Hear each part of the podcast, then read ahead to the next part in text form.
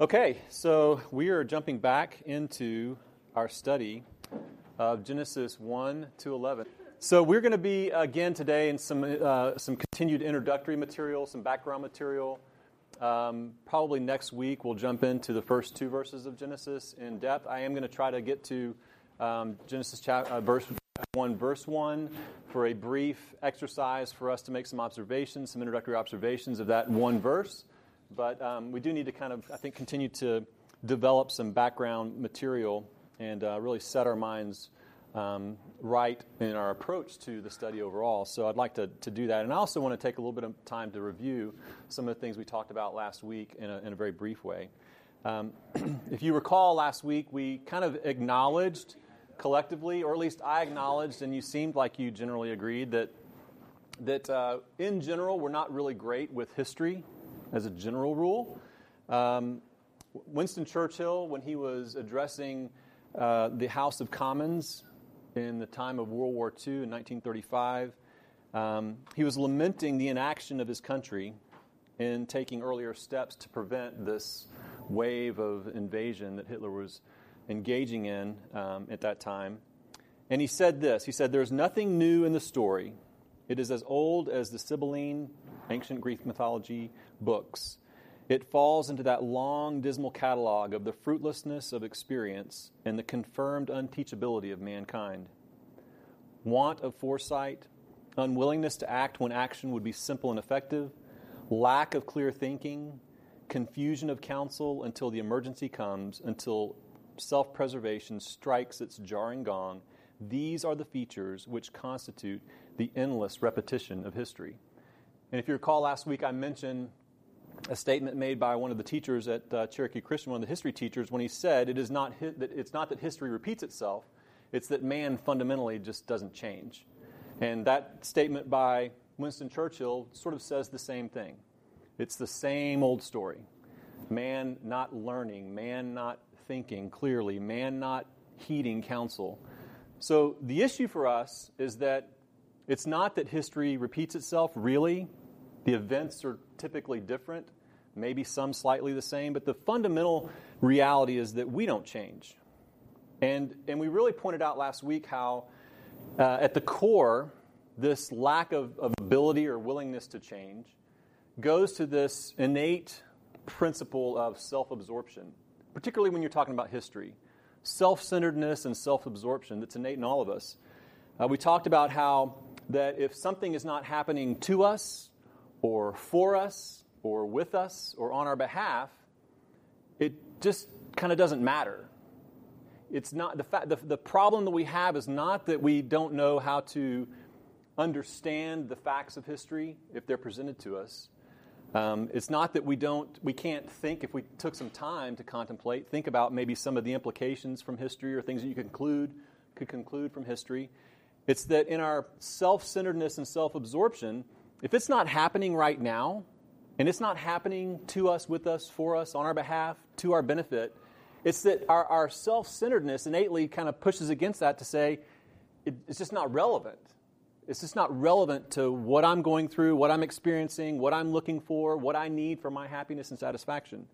So, this issue of studying history or contemplating history or thinking about history, we have to acknowledge at the outset that we have an innate barrier to it because of this innate self centeredness that we, that we all possess and struggle with. So, if we think about this reality, um, if, if recent history is problematic for us. Remember, I talked last week about the man on the street interviews for uh, the 9 11 uh, recollection for, for incoming college freshmen at George Mason University, and how they just had no clue uh, about why we were attacked on 9 11. I mean, they literally did not even, it wasn't even on their radar screen. And these are college freshmen entering to a reputable university. And so I don't know if that says something about the schools that they went to before then. I think it probably says more about their grasp of, or their contemplation of the implications of history that they did learn, or that they were exposed to. And it, and it speaks to this, this self centeredness. But the fact of the matter is, is that if, if recent history is really not that relevant to us, then we have to assume that if it's ancient history, then it, it really doesn't matter. I mean, if you're talking about something that was way, way, way back, then I'm really uninterested and, un- and unconcerned about it. So we have this, this challenge, this innate problem that's before us, and that is that we are plagued with a, a sort of an innate self centeredness, an innate self absorption. And, and yet, we're going to enter into a study of things that happened in a period called primeval history, which really means just a long time ago in a general way. Um, so, we have, to, we have to be aware of that. We have to be aware of that, that barrier. Um, and so, you know, I, I, tried to illustrate this, this point um, with the illustration of the, the man on the street interviews about 9 11. But the problem is much deeper, obviously, than the fact that we just don't care about historical events because we're self centered and we really mostly care about the things that are happening right now. We're, we're, more interested in what's happening in my life right now because that's all I know how to think about. That's all I'm concerned about. It, it's not just that, um, it, it's really much deeper and much more profound and significant than just that. And we, and we talked about sort of the other side of this problem. It's much deeper than just a shallow self absorption that renders past events sort of unworthy of our attention. Um, when we approach primeval history in Genesis 1 to 11, uh, we need to recognize that we are not approaching just an ancient historical record. And we talked a little bit about this last week. When we approach Genesis, and in particular, right out of the gate, Genesis chapter 1, verse 1, we are not just beginning a study of the beginning of history. We are basically stepping into the beginning of Almighty God's revelation of Himself and all of His power and glory. That's what we're stepping into. And so we could say that from just the study of history perspective, in our innate self centeredness, we're kind of like, ah, that's way long ago, it doesn't really matter.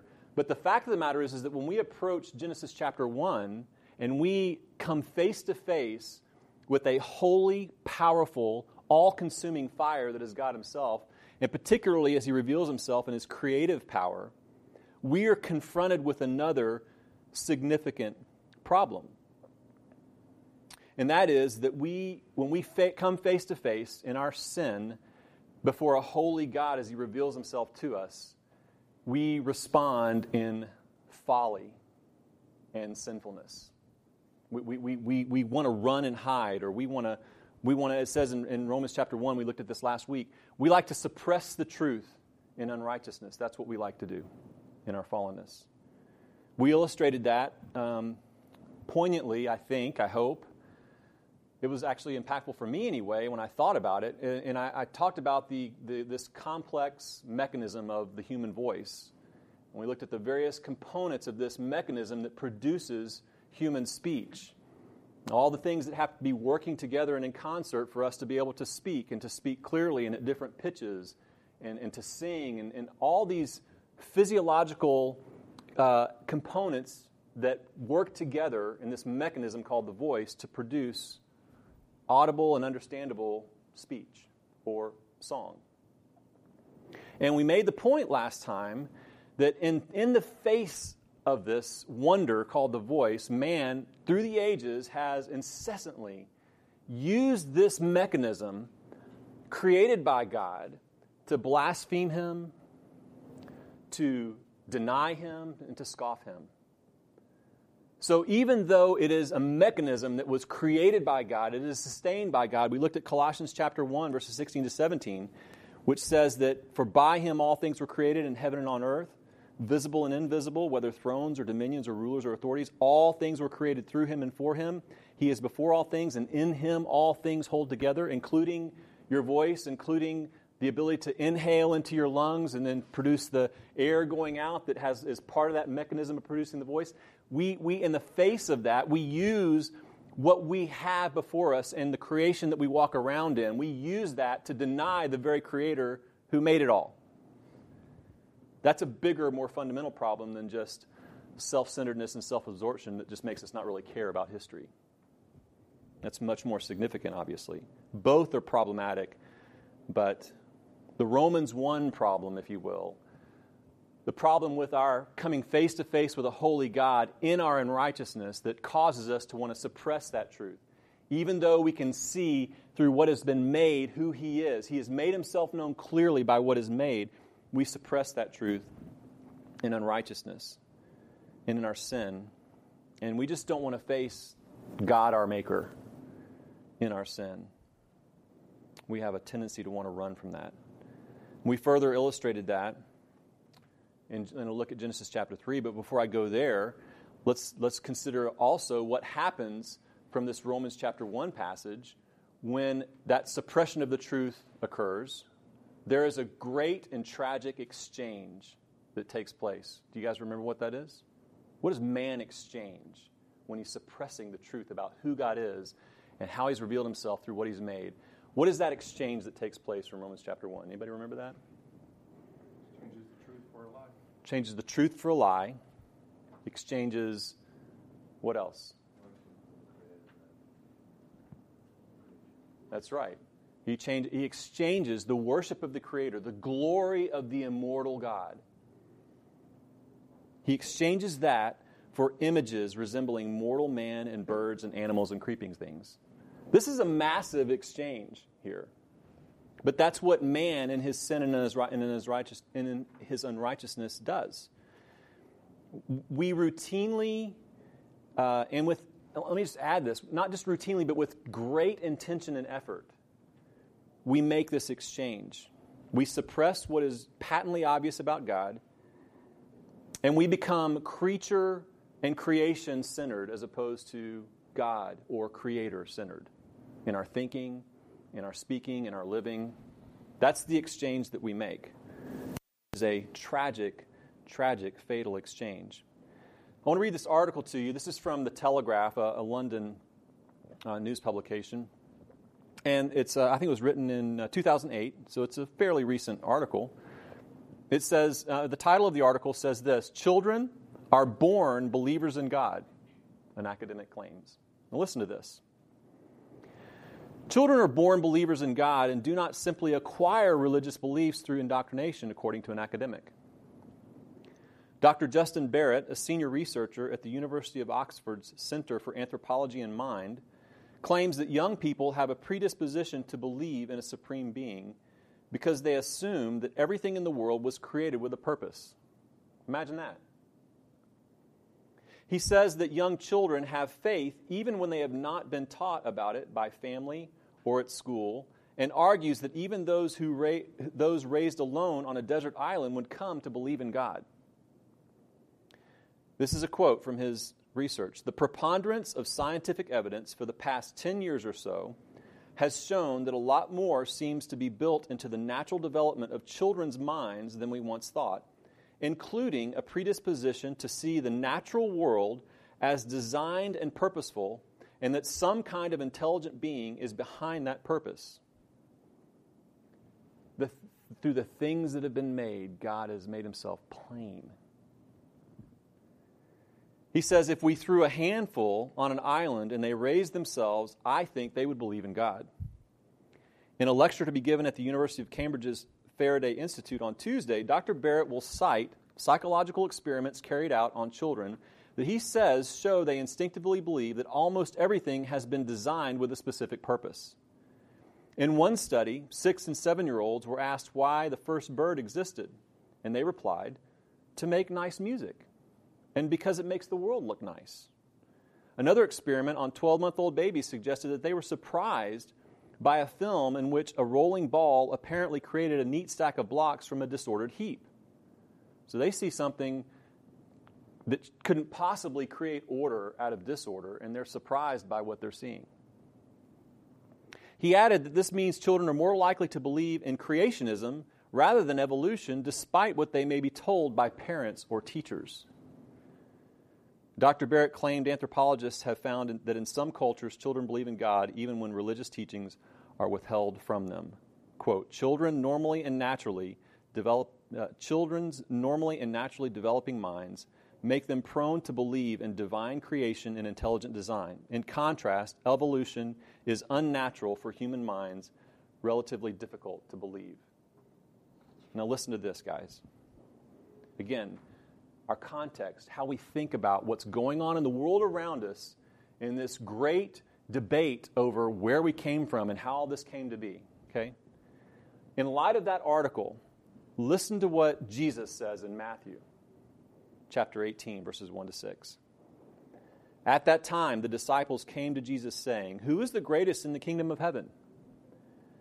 And calling to him a child, he put him in the midst of them and said, Truly I say to you, unless you turn and become like children, you will never enter the kingdom of heaven. Whoever humbles himself like this child is the greatest in the kingdom of heaven. Whoever receives one such child in my name receives me. Now, listen to this condemnation, this massive condemnation of our culture.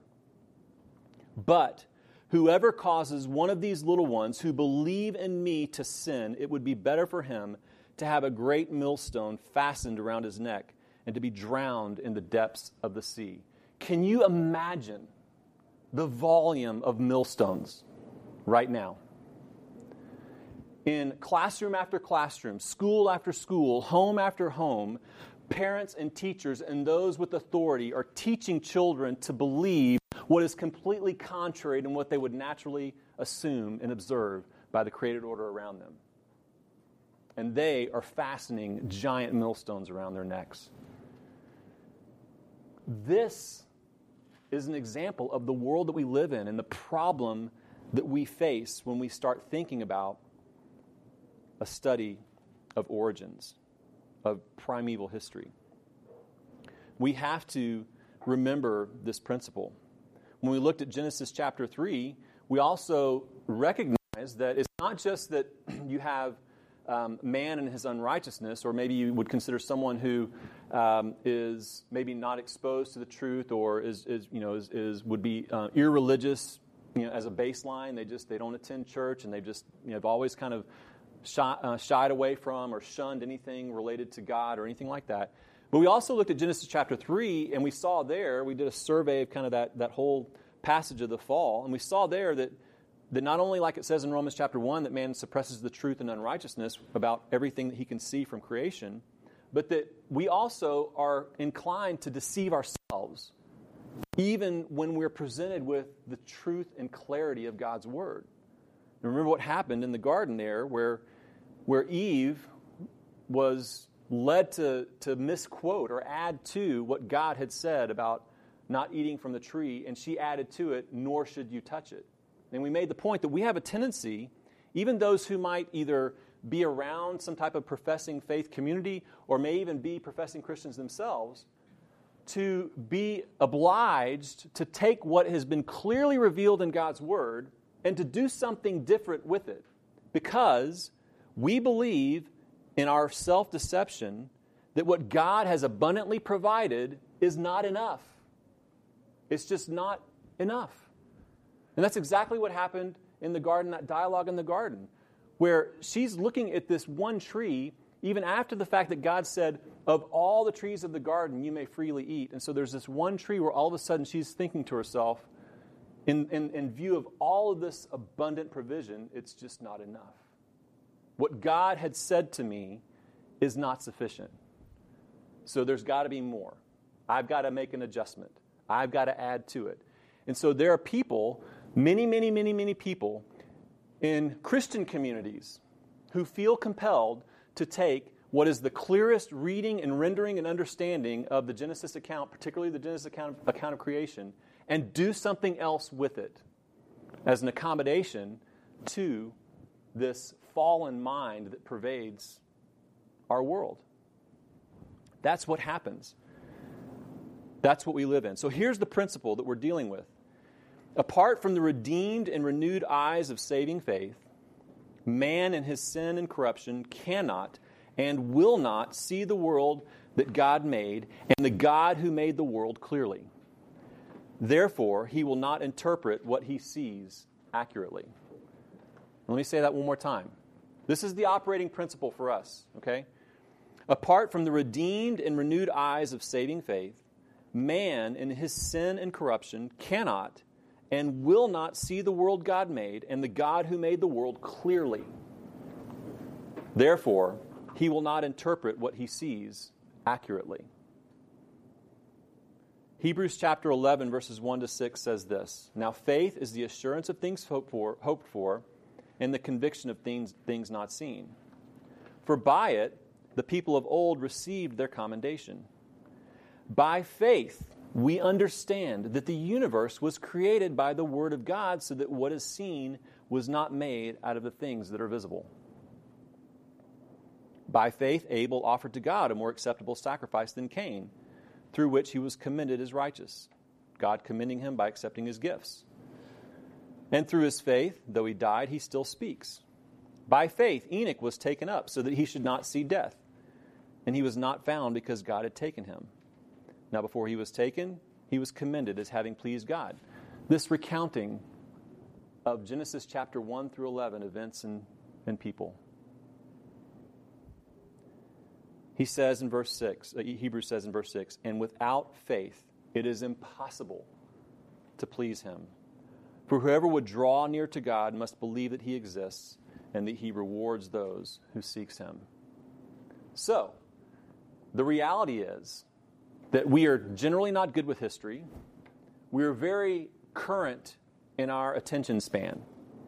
And that's really characteristic of those of us who are born and conceived in sin and still wrestle with a sin nature that is inclined towards self interest and self centeredness and self absorption. So if it's not happening now and happening to me or with me or for me or on my behalf, I'm just kind of not interested. But more importantly, we have a tendency when we face our Maker in all of his splendor and glory and holiness to either want to run and hide or to rationalize our disobedience or to take what he's clearly revealed in his word and change it to make it fit our worldview or our perspective or our sense of knowledge or our grasp of our observations of the material world or whatever it might be. Or even worse, we suppress that truth in unrighteousness.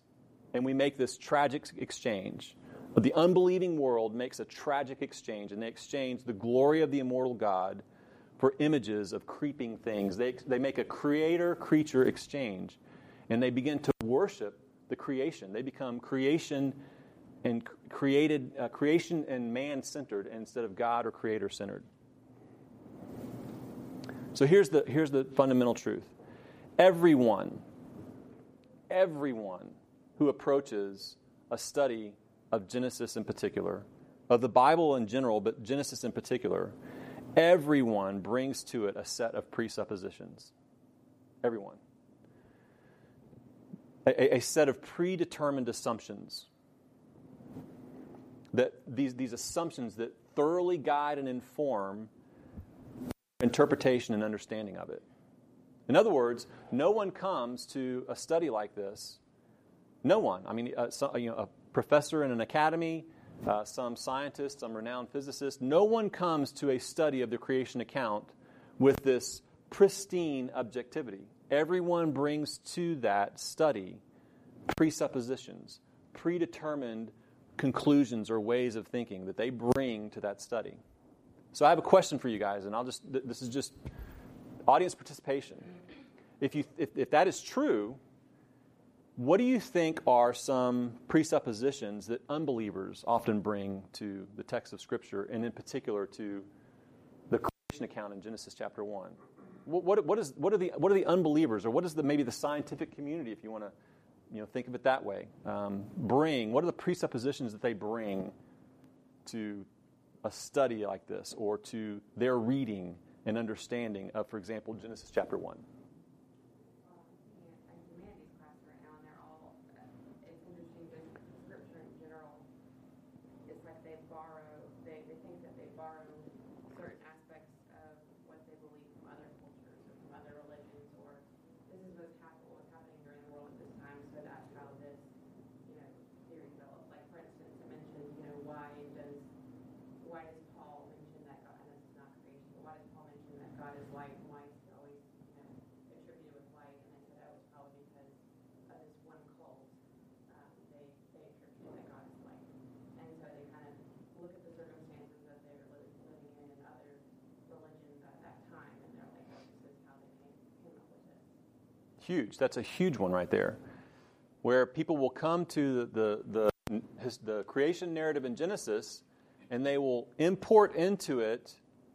these ideas about what must be must have been happening to totally mythologize the account. They'll, they'll, they'll take they'll take You know, well, there's other example. For example, there are other examples of um, in, in, in, ancient Near Eastern literature of creation stories or creation narratives. Um, there's one called the Gilgamesh epic, and there's another one called the uh, Enosh. Um, yeah, you know, I, I, have it somewhere in, in, another note here. I can't remember the exact name of it, but but they say because there are some similarities between what is in those and what is in the creation account, then certainly what that means, of course, right? I mean, because because I'm able to, to reason my way into this conclusion. Of course, this is what it means that the, the creation account, it's really not inspired revelation from God recorded by the hand of Moses. Of course, it can't be that. It's, it's, it's this accumulation of tradition and mythology and stories and pulling from these other ancient Near Eastern, Eastern creation accounts, and it's, it's assembled into this, this, this myth and story and legend to support or advance you know, the Hebrew faith tradition. A huge, that's a huge presupposition that's, that's made.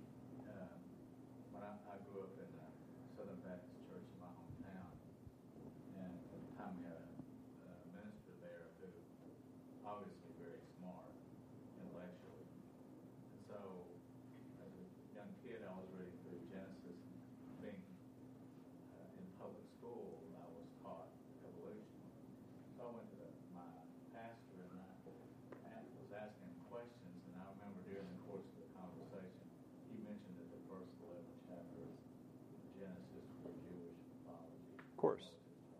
Mm-hmm. So it was, it was shocking to me then because I knew what I was reading in the Bible and it was conflicting with what I was being taught in school. So you really have to you really have to do some some hard work to make Genesis chapter one mean something other than what it says. I mean, you, you have to be really, really smart quote unquote, and, and, and really, really intellectual and do a lot of research and draw upon a lot of other academic research to come to conclusions other than what it says. Um, and we're going to talk about some of those as we, as we go forward.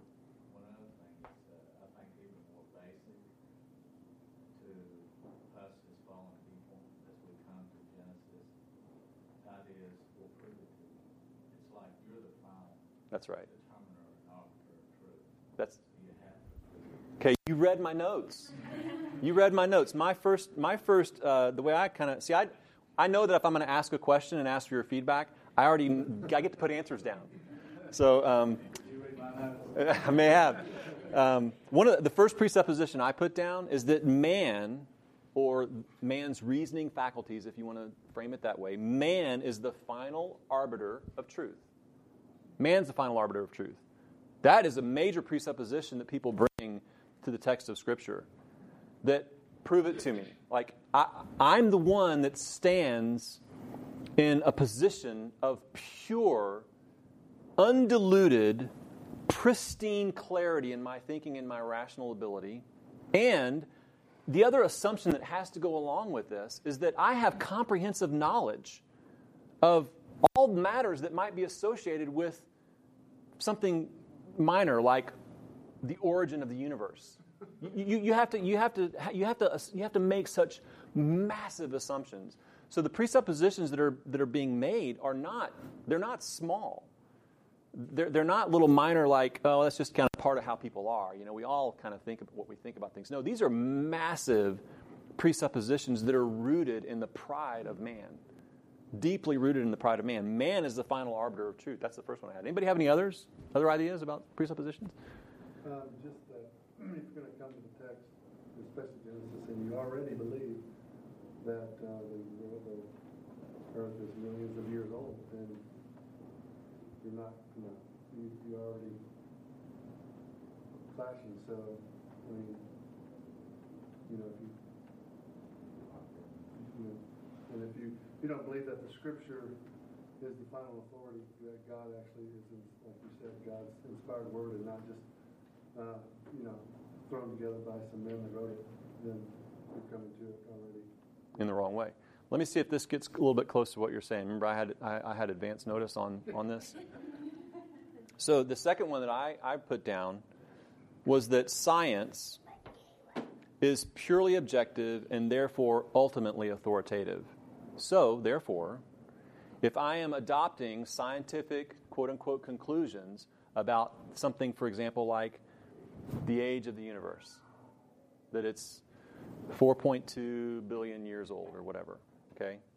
And I come to Genesis chapter 1, and there's all this nonsense about there was morning and there was evening the first day, and all this stuff about day one, day two, day three. I mean, then at minimum, when I approach the text of Scripture, if I'm maybe a, a professing Christian, maybe I grew up in a Southern Baptist church and I, am holding on to that, that, you know, that profession of faith, but I come to the text of Scripture and I've already adopted the presupposition that science really is authoritative in, the, in these matters. And science has definitively, definitively concluded that the age of the universe is not, you know, six to 10,000 years old, it's four billion years old.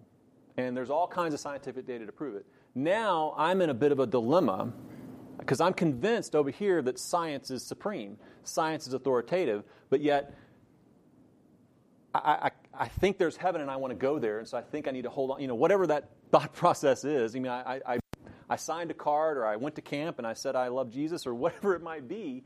So I've got to figure out how to make this fit into the paradigm of science.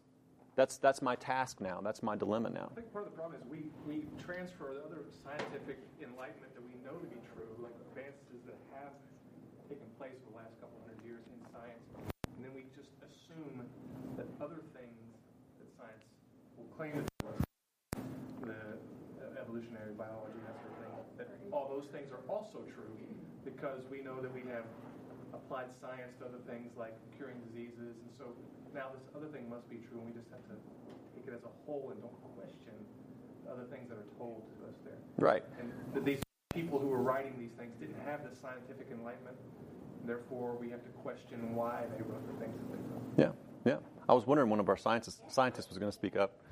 But often, and at that one, because science is considered authoritative, then, and then people start you know, fitting those two together, the Bible and science, and then you come up with theistic evolution right. and those kinds of things, and then it just, you know, completely changes it. But what people, and, it's again, as a believer and as a scientist, people have to, as a believer especially, people have to realize that science, God is above science. You know, He can break all the laws that.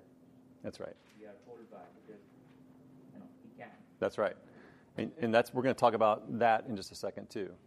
So, um, any other presuppositions you'd like to mention? I think uh, I've read a lot recently about new perspective of Paul and kind of that thinking of maybe the first few chapters of Genesis was just an allegorical way to explain sin, to explain certain things in the Jewish belief system later on in the road that they adopted as as kind of pillars of their beliefs. They're like, well, we need to explain these things, so let's create this allegorical story and narrative to fit what the Jewish uh, belief system was later down the road. Yeah, so if you have a problem with the creation narrative in Genesis, you have a problem with Paul.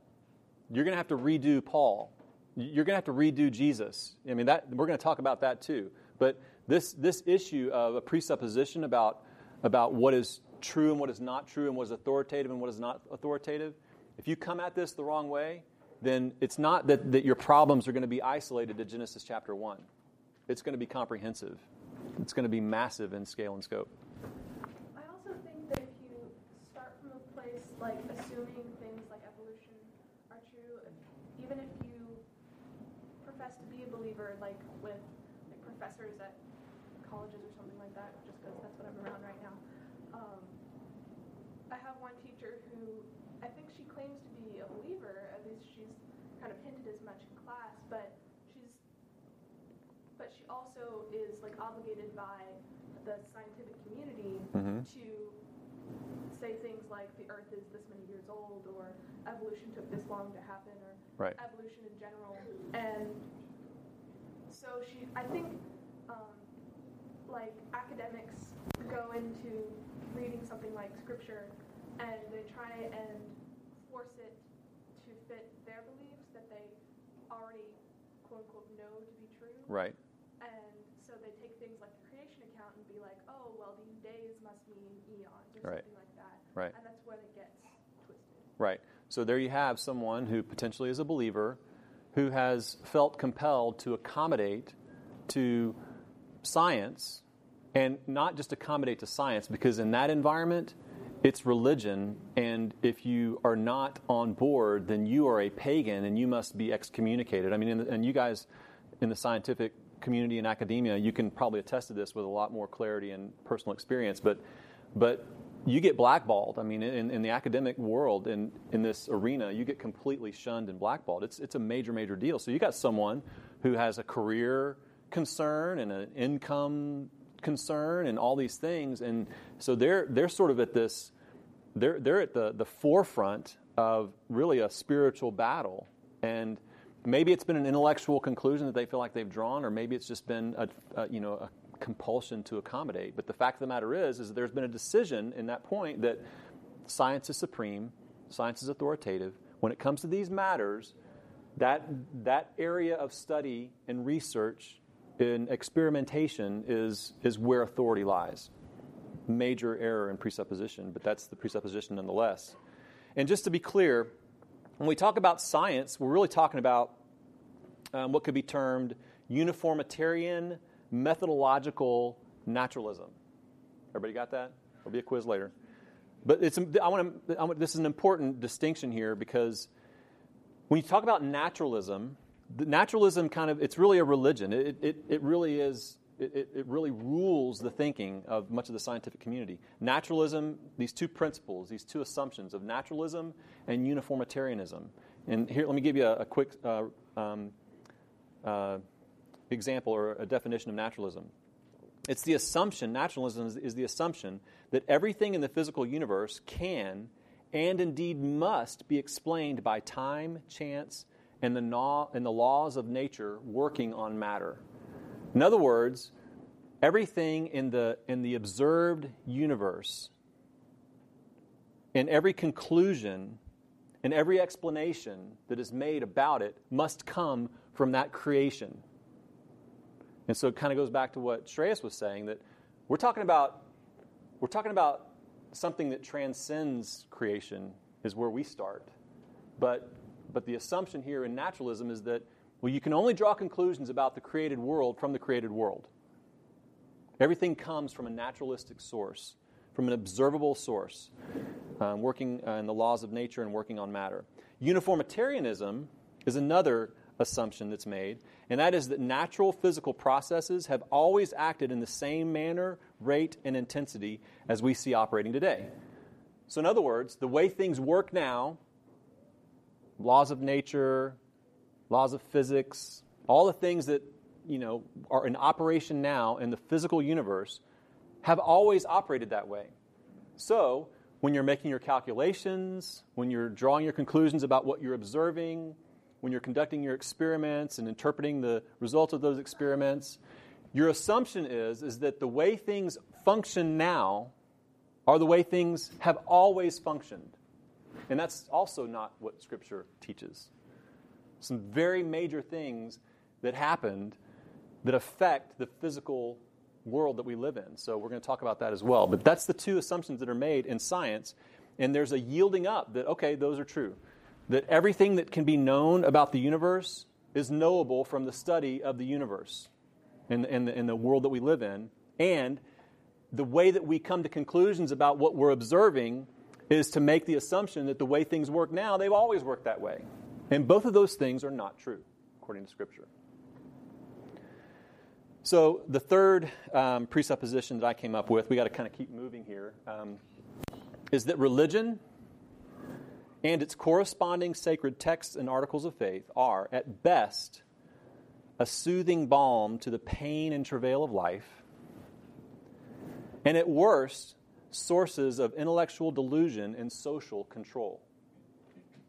That's kind of the spectrum. Now, those are just my words that I, you know, based upon my thinking and reading on this. I mean, this is not some quote, so I could probably, somebody could probably say it better, or you could say more on this. But generally speaking, in the unbelieving community, religion and its corresponding sacred texts and articles of faith are at best a soothing balm to, to a soothing balm to the pain and travail of life. In other words, you know what? You can have your religion, you can have your religious faith, you can have your Bible, and you can have your doctrinal statements and all that stuff, and you can go to your church services because you know everybody needs some kind of balm, some kind of soothing interaction with their lives because life is hard. And you know, people get sick and loved ones get hurt and relationships are broken and, and all those kinds of things and people lose jobs and, and people suffer and so so religion if it serves that purpose okay you can have that. Religion can that's fine. It's at best it's just this soothing balm. But at worst and this is where it, this is where it could get to be it could be a violent altercation.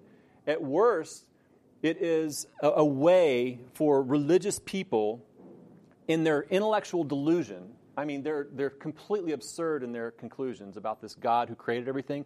In their delusion, they will use this religious system to control people socially. And so that's the, that's the presupposition. Our presuppositions for this study. This is where we're going to start from, just a few of them. The first one is this there is a God, and we are not Him. Everybody good with that? There is a God, and we are not Him. In other words, He's altogether other, and that's got to be okay with us. Second, this God has revealed himself clearly and powerfully through his creation, through his word, and through his Son and our Savior, the Lord Jesus Christ. God has made himself known powerfully and clearly in some key ways that we're going to yield to as authoritative. And then, thirdly, the Bible is true, reliable, clear, and authoritative. Now, let me read to you from our doctrinal statement here at the church, just so you can know the church's formal statement on the Scriptures. The Holy Bible was written by men, divinely inspired, and it is the record of God's revelation of Himself to man. Thus, the 66 books of the Bible given to us by the Holy Spirit constitute the plenary Word of God. The Word of God is verbally inspired in every word, absolutely inerrant in the original document, infallible, and God breathed. God spoke in His written Word by a process of dual authorship the Holy Spirit superintended the human authors that through their individual personalities and different styles of writing, they composed and recorded God's word to man without error in the whole or in the part. The single true interpretation of Scripture is to be found as one diligently applies the literal, grammatical, historical method of interpretation, taking account of its literary forms and devices. This interpretation can only be found in dependence on the enlightenment given by the Holy Spirit. The truth of Scripture stands in judgment of men, never do men stand in judgment of it. Being infallible, the Bible is sufficient to make the believer complete, equipped for all things related to life and godliness. The Scripture will remain unchanged in its authority and efficacy forever. That's our presupposition. Okay?